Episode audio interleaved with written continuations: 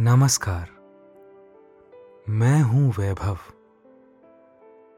और आज आपको सुनाते हैं, लेखक महेंद्र कुमार की लिखी गई एक मज़ेदार सी इंस्पिरेशनल स्लीप स्टोरी खिलाड़ियों के किस्से। असंभव से संभव तक पहुँचने का सफ़र बेहद ही कठिन है। जिसे इस दुनिया के कुछ ही प्रतिशत लोग पार कर पाते हैं। इस दुनिया में आज तक ना जाने कितने ही लोग आए और चले गए। लेकिन उन सभी लोगों में कुछ गिने चुने लोगों को ही इतिहास महान की श्रेणी में रखता है। ये ज़िंदगी एक खेल है। जिसे हमें खिलाड़ियों की तरह खेलना पड़ता है। सिर्फ़ खिलाड़ियों की तरह ही नहीं, बल्कि एक बेहतरीन खिलाड़ी की तरह। एक ऐसा खिलाड़ी जो इतिहास के पन्नों में कई सदियों तक अमर हो जाए। एक ऐसा खिलाड़ी जो लाखों करोड़ों लोगों की इंस्पिरेशन बने। आज हम बात अलग अलग खेलों के, उन महान खिलाड़ियों के जीवन के उन चंद किस्सों की करेंगे, जो किस्से हमें ज़िंदगी में कुछ कर गुजरने की इंस्पिरेशन देते हैं। खिलाड़ियों के इन किस्सों को हम आपको सुनाएँगे। लेकिन उससे पहले, आप अपने आसपास की सारी लाइट्स ऑफ़ करके आराम से लेट जाएँ। अपनी आँखें धीरे से बंद कर लीजिए। अब थोड़ा सा अपने शरीर को आराम दीजिए। थोड़ा और आराम। अपने शरीर को बिल्कुल ढीला छोड़ दीजिए। कोई टेंशन नहीं, कोई तनाव नहीं। अपने दिमाग में चल रहे सभी विचारों को, चिंताओं को त्याग दें एक शांति सी महसूस करें। सब नेगेटिव पॉजिटिव विचारों को धीरे धीरे निकाल दें। हाथों को सीधा करके अपनी कमर के साइड में रख लीजिए। अब अपनी सांस पर ध्यान लगाएँ। इसको धीमे या तेज नहीं करना है। बस ध्यान देना है कि कैसे वह आपके नाक गले में होते हुए आपके अंदर प्रवेश कर रही है। और कैसे वो आपके गले और नाक के माध्यम से निकल रही है। मन शांत, एकदम शांत होता जा रहा है। आप बहुत अच्छा महसूस कर रहे हैं। खुद को काफ़ी हल्का फील कर रहे हैं। चारों तरफ़। शांति ही शांति है। सुकून है। खामोशी है।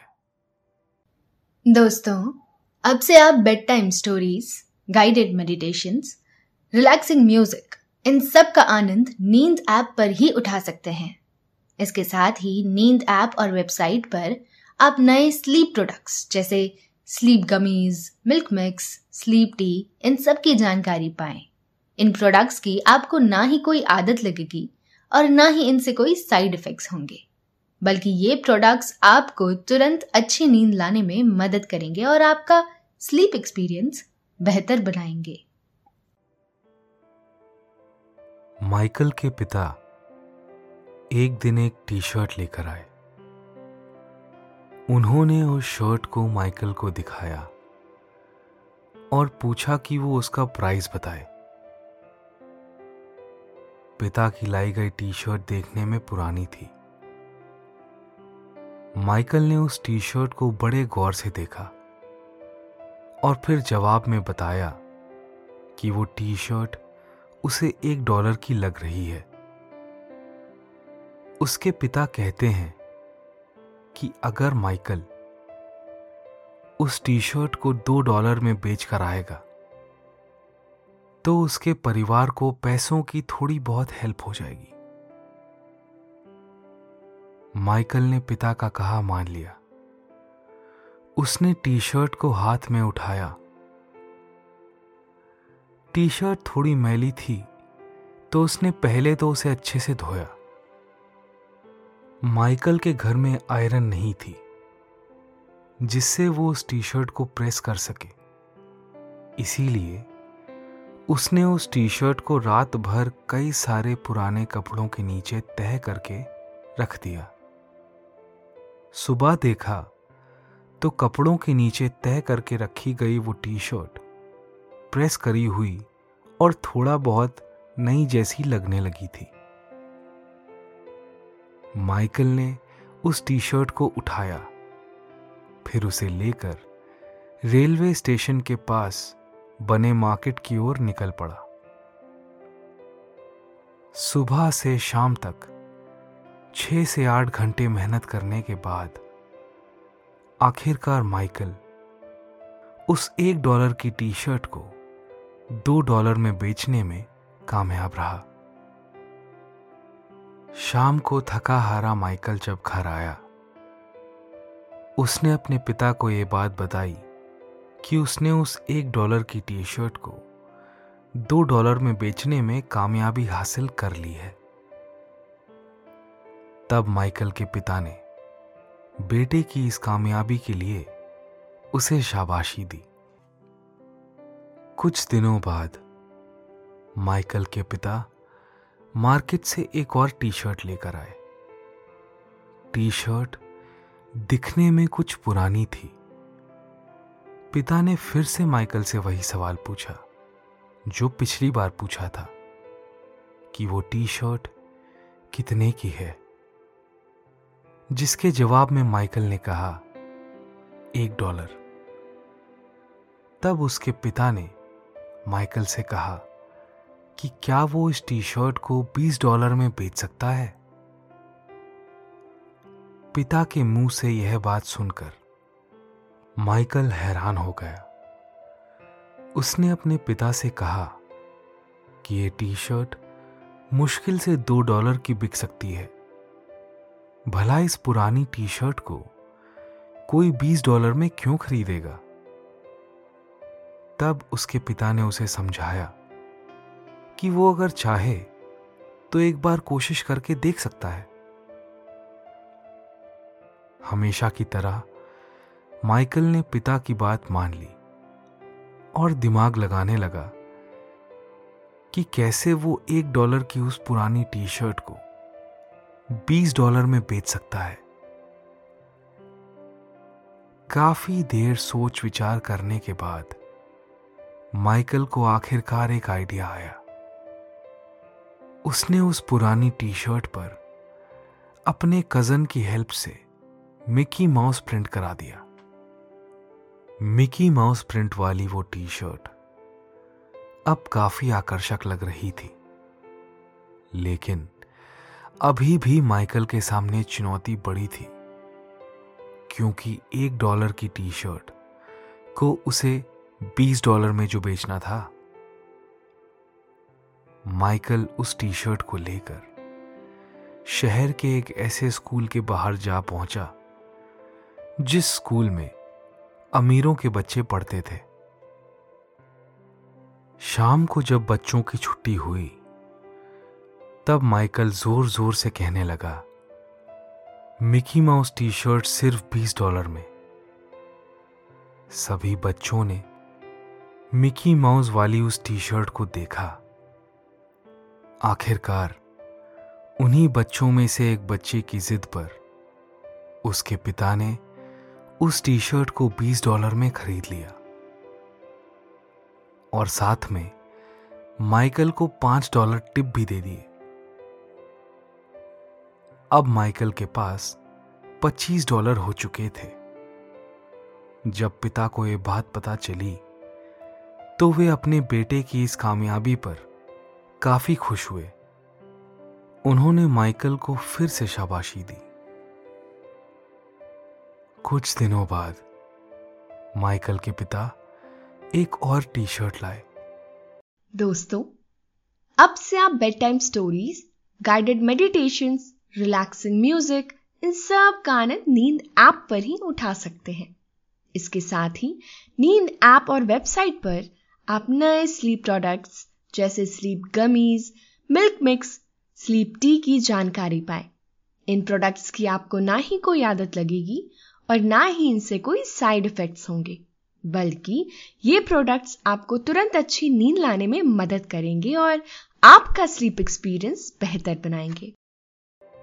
उन्होंने माइकल को टी शर्ट दिखाई और पूछा कि ये कितने डॉलर की होगी?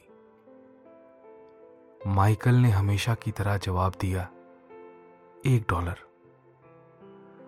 तब माइकल के पिता ने कहा कि क्या वो इस टी शर्ट को दो सौ डॉलर में बेच सकता है?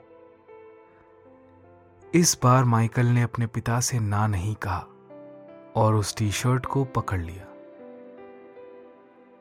माइकल ने अपने पिता से कह तो दिया था कि वो उस टी शर्ट को 200 डॉलर में बेच कर आएगा।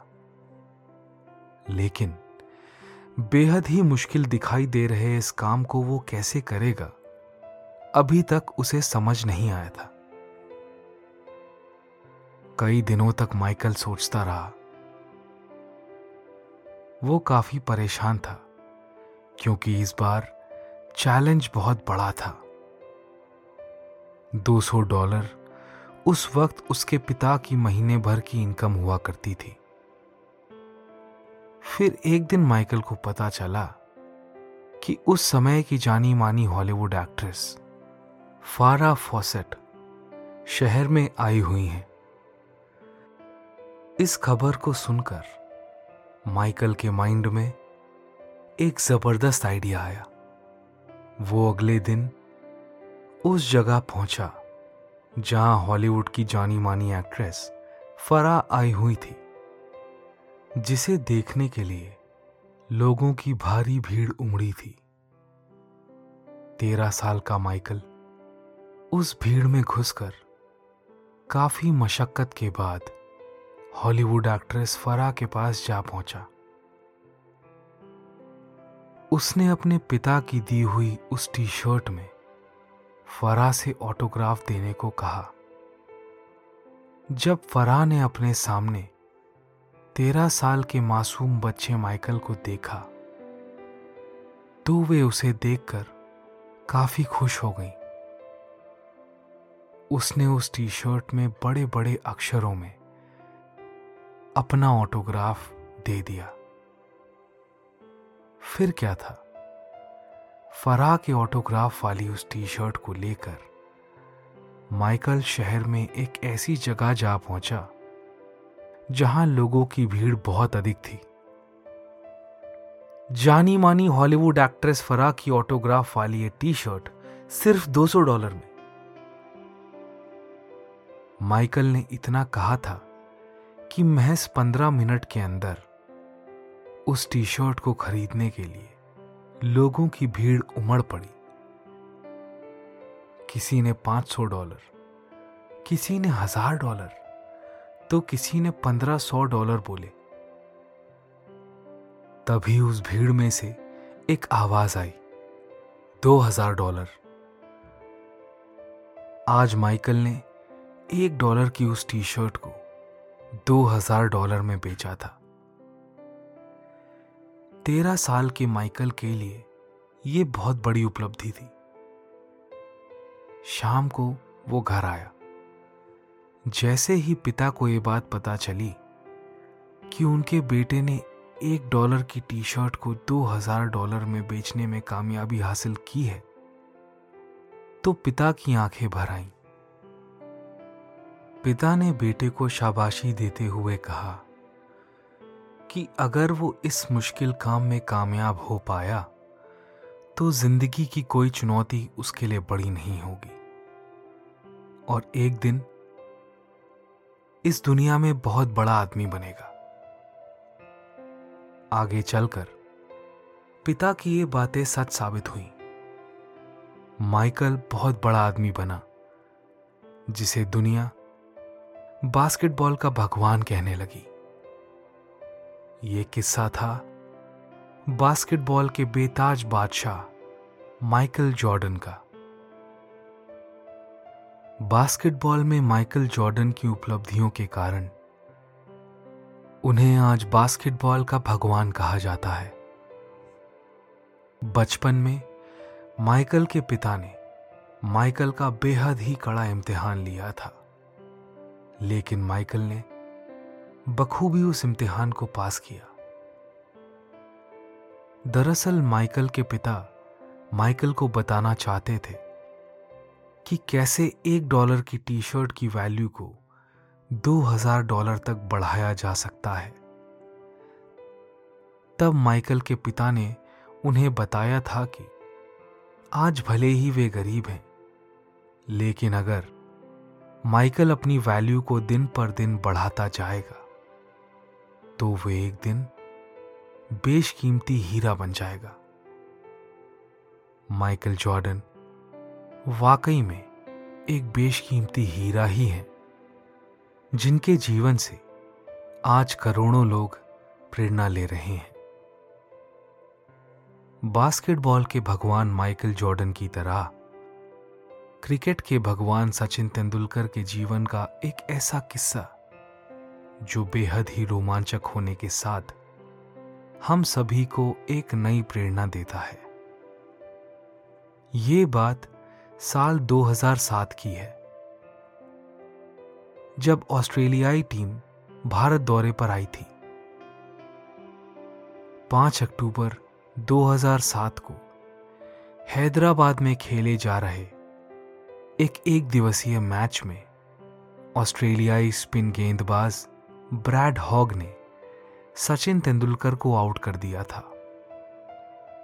सचिन को आउट करने के बाद ब्रैड हॉक की खुशी का ठिकाना नहीं रहा। क्योंकि उस दिन उन्होंने दुनिया के सबसे बड़े बल्लेबाज का विकेट लिया था। मैच खत्म होने के बाद जब दोनों टीमें अपने अपने ड्रेसिंग रूम की तरफ़ रवाना हो रही थी, ठीक उसी वक्त ब्रैड हॉग ने सचिन से उनकी तस्वीर पर ऑटोग्राफ मांगा। सचिन ने ऑटोग्राफ तो दिया, लेकिन साथ में बड़े बड़े अक्षरों में यह भी लिख दिया कि यह दिन उसकी ज़िंदगी में फिर कभी नहीं आएगा। किसी बड़े कमिटमेंट को करना तो आसान होता है, लेकिन उसे हकीकत में पूरा करना जरा भी आसान नहीं होता। इतिहास गवाह है कि उस मैच के बाद जब जब सचिन और ब्रैड हॉक का आमना सामना हुआ, तब तब किसी भी मैच में ब्रैड हॉक सचिन को आउट नहीं कर सके। इस वाक्य का खुलासा ब्रैड हॉग ने एक इंटरव्यू के दौरान किया था। साथ ही ब्रैड हॉग ने इंटरव्यू में यह भी बताया था कि वो हमेशा इस वाक्य से प्रेरणा लेते हैं। साल 2008 बीजिंग ओलंपिक से ठीक दो साल पहले, माइकल फेल्प्स का दाहिना हाथ फ्रैक्चर हो गया था। डॉक्टर ने माइकल फेल्प्स को स्विमिंग करने के लिए मना किया था। माइकल की आँखों में सपना था कि वो एक ओलंपिक में, एक साथ स्विमिंग में आठ गोल्ड मेडल जीतेगा। इसके लिए माइकल फेल्प्स ने चार साल तक हर रोज लगातार बारह घंटे की बेहद ही कठिन ट्रेनिंग की थी। माइकल फेल्प्स की इस कठिन ट्रेनिंग को देखकर लोग उन्हें पागल कहते थे। लेकिन जब माइकल का हाथ फ्रैक्चर हुआ, तब उन्हें अपना आठ गोल्ड मेडल जीतने का सपना धुंधला होता हुआ दिखाई दिया। लेकिन माइकल के माइंड में तो कुछ और ही चल रहा था। कई साल पहले, साल 1972 में, मार्क स्पिट्स ने एक ओलंपिक में एक साथ स्विमिंग में सात गोल्ड मेडल जीतकर वर्ल्ड रिकॉर्ड बनाया था। यह कारनामा वाकई में आसान नहीं था, क्योंकि उससे पहले कभी भी किसी भी खिलाड़ी ने एक ओलंपिक में इतने ज़्यादा गोल्ड मेडल नहीं जीते थे। कई सालों तक लोगों ने मार्क स्पिट्स के सात गोल्ड मेडल के इस वर्ल्ड रिकॉर्ड को कभी ना टूटने वाला रिकॉर्ड मान लिया। लेकिन एक दिन एक लड़के ने यह कमिटमेंट कर दिया कि वो एक ओलंपिक में आठ मेडल जीतकर मार्क स्पिट्स के इस रिकॉर्ड को तोड़ेगा। सिर्फ़ आठ मेडल ही नहीं, बल्कि सारे के सारे गोल्ड मेडल जीतेगा। 2008 बीजिंग ओलंपिक से ठीक दो साल पहले, जब माइकल का दाहिना हाथ फ्रैक्चर हुआ, तब उसे अपना आठ गोल्ड मेडल जीतने का सपना धुंधला सा नज़र आने लगा। लेकिन जो हार मान ले वो हीरो नहीं होते। डॉक्टर के मना करने के बावजूद माइकल फेल्प्स पानी में उतरे।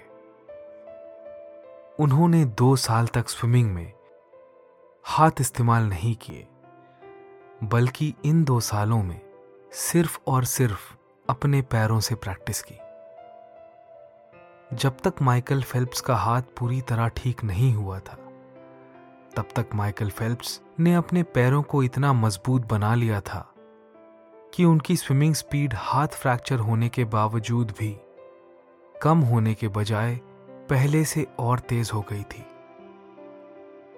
आखिरकार वो दिन भी आया जब 2008 बीजिंग ओलंपिक में माइकल फेल्प्स ने स्विमिंग के अंदर लगातार आठ गोल्ड मेडल जीतकर साल 1972 में बने मार्क स्पिट्स के एक साथ एक ही ओलंपिक में सात गोल्ड मेडल का रिकॉर्ड तोड़कर एक नया वर्ल्ड रिकॉर्ड बना दिया। जो आज तक अजय बना हुआ है। इतिहास में आज तक धरती पर कोई भी इंसान ऐसा नहीं हुआ, जिसने माइकल फेल्प्स के जितने मेडल जीते हों।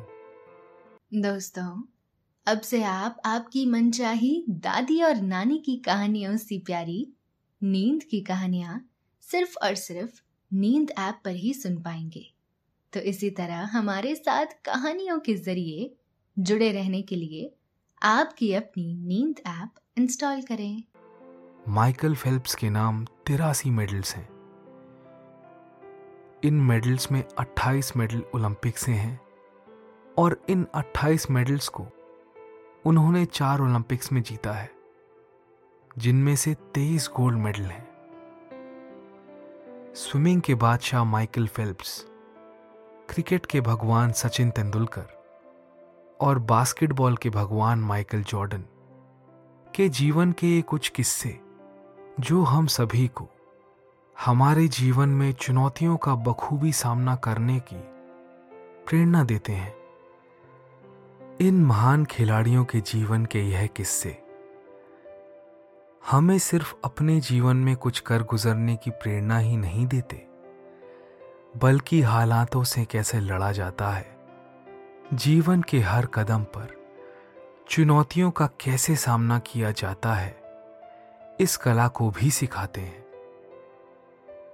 महान खिलाड़ियों के ये किस्से भले ही छोटे होते हैं लेकिन इन किस्सों का महत्व बहुत बड़ा होता है, जो हमें फाइटर की तरह जीना सिखाते हैं। इतिहास गवा रहा है कि जो खिलाड़ी महानता के शिखर तक पहुँचे हैं, उन सभी के जीवन को यदि उठाकर देखा जाए तो सभी का जीवन हमेशा कठिनाइयों से भरा होता है। कोई गरीबी से उठकर इतिहास रचता है तो कोई अपने हार्ड वर्क के दम पर इम्पॉसिबल को पॉसिबल में बदल देता है।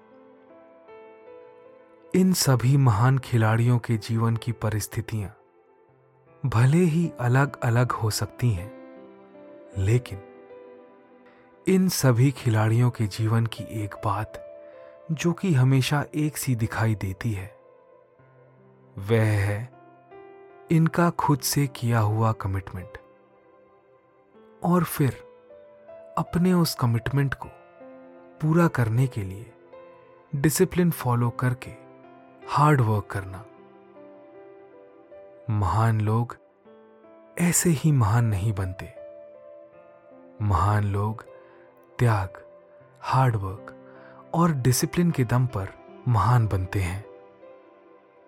वाकई में जिस दिन हम लोग अपने लक्ष्य को पाने के लिए त्याग करेंगे हार्ड वर्क करेंगे और डिसिप्लिन को फॉलो करेंगे, तब वो दिन दूर नहीं जब हम भी अपने लक्ष्य में सफल बनेंगे। अभी आपके सोने का समय हो गया है। निंदिया रानी, अब आपके पास आ गई हैं। वो बड़े प्यार से, अपने नाजुक हाथों से आपका माथा सहला रही हैं। आप एक योद्धा हैं। इसीलिए आपके सपने भी योद्धाओं वाले हैं। अब आपकी आँखें आहिस्ता आहिस्ता बंद होती जा रही हैं। और अब आप खुद को नींद के जंगल में खोता हुआ देख रहे हैं। शुभ रात्रि।